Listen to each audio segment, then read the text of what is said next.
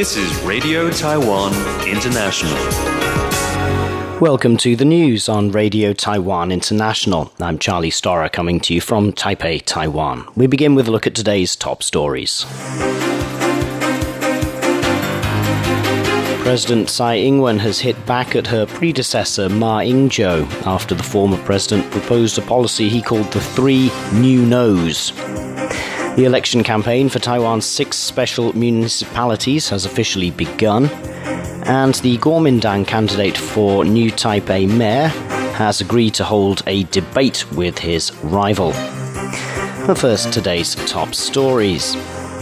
President Tsai Ing-wen on Friday hit back at her predecessor Ma Ying-jeou after the former president proposed a policy he called the New Three No's.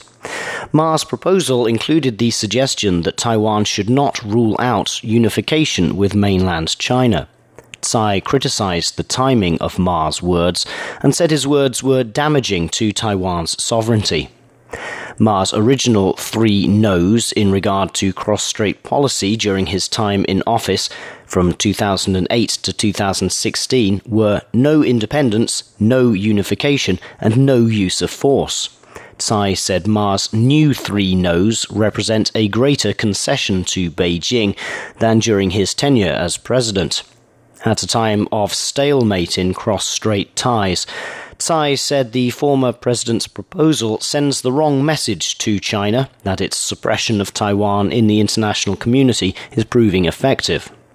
Tsai said now is the time for people in Taiwan to stand united, and the timing of her predecessor's remarks gave the impression of the government being constrained.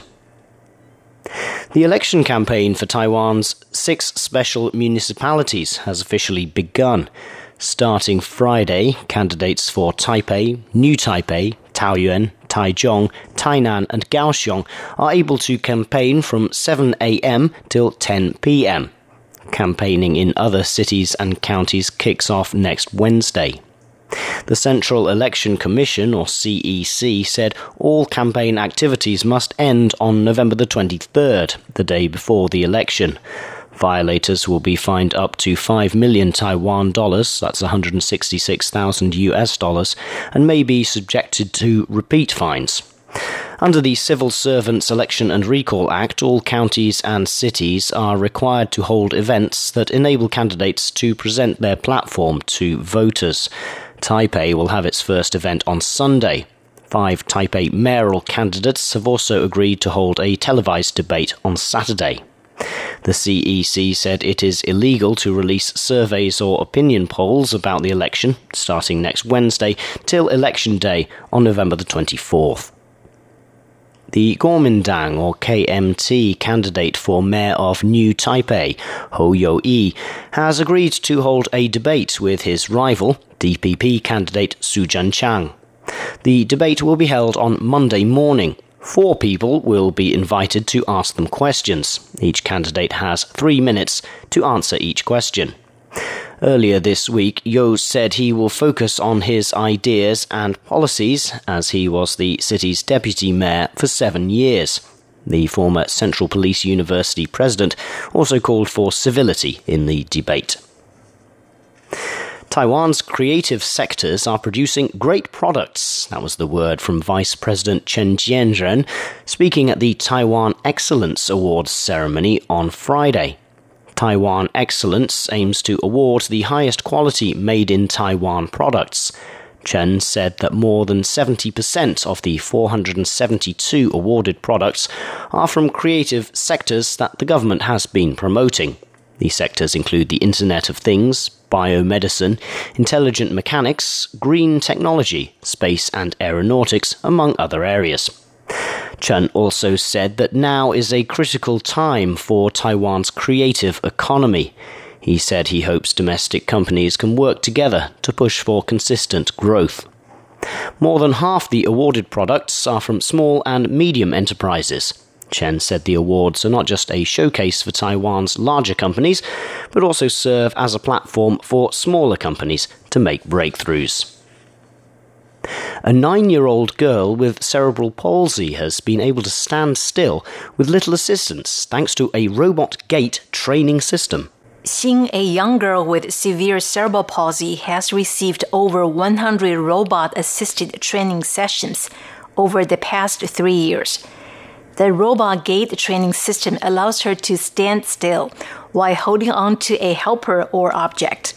Xing has previously always used a wheelchair, but now, with help from her father and a physical therapist, she's able to stand.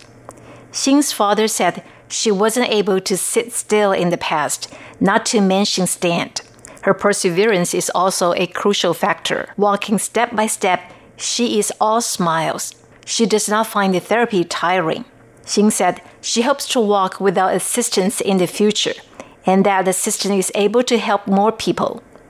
The robot assisted walking therapy, consisting of 12 sessions, costs 2400 US dollars it is not covered by the National Health Insurance Program. Taipei Medical University Hospital doctor Zhen Songhui, a specialist in pediatric rehabilitation, said the system can help stroke patients, people with Parkinson's disease, spinal cord injuries, or children with cerebral palsy. To encourage Xing to continue working hard, her doctor gave her a pair of sneakers. Paula Chell, RTI News. Researchers from Taiwan and the United States say they have achieved a breakthrough with a new vaccine against dengue fever. Council workers in southern Taiwan fumigate buildings to kill mosquitoes to prevent the spread of dengue fever. Despite their efforts, dengue fever outbreaks are common in the tropical south of Taiwan every summer. Now, however, a team of researchers from Taiwan and the United States say they have developed a new vaccine with the potential to protect against four types of dengue virus. Professor Zhao Daiyu of National Zhongxing University in Taichung says the new vaccine was 100% effective in tests conducted on mice. She says the vaccine is suitable to move forward to human testing. At present, the only existing vaccine for dengue fever is only approved for people between the ages of 9 and 45. This means children and seniors, who are most at risk from the virus, are unable to be inoculated. The team's findings are currently being published, and the researchers hope the vaccine can shortly proceed to the human testing phase. An ongoing flu outbreak in Taiwan has so far killed two people. The Centers for Disease Control, or CDC, has advised the public to get flu shots as soon as possible. A baby bursts into tears as the nurse gives him a flu shot. More and more members of the public, especially parents with children as well as seniors, are heading to clinics and hospitals to get flu shots. The ongoing flu outbreak in Taiwan has so far claimed two lives. In one case, an eight year old girl died just two days after she was infected. The CDC said the girl had not been vaccinated and the virus led to encephalitis, which proved fatal. The CDC said children, seniors, pregnant women, and people with a weak immune system are particularly vulnerable to the virus and should get inoculated as soon as possible. Jake Chen, RTI News. This is Radio Taiwan International.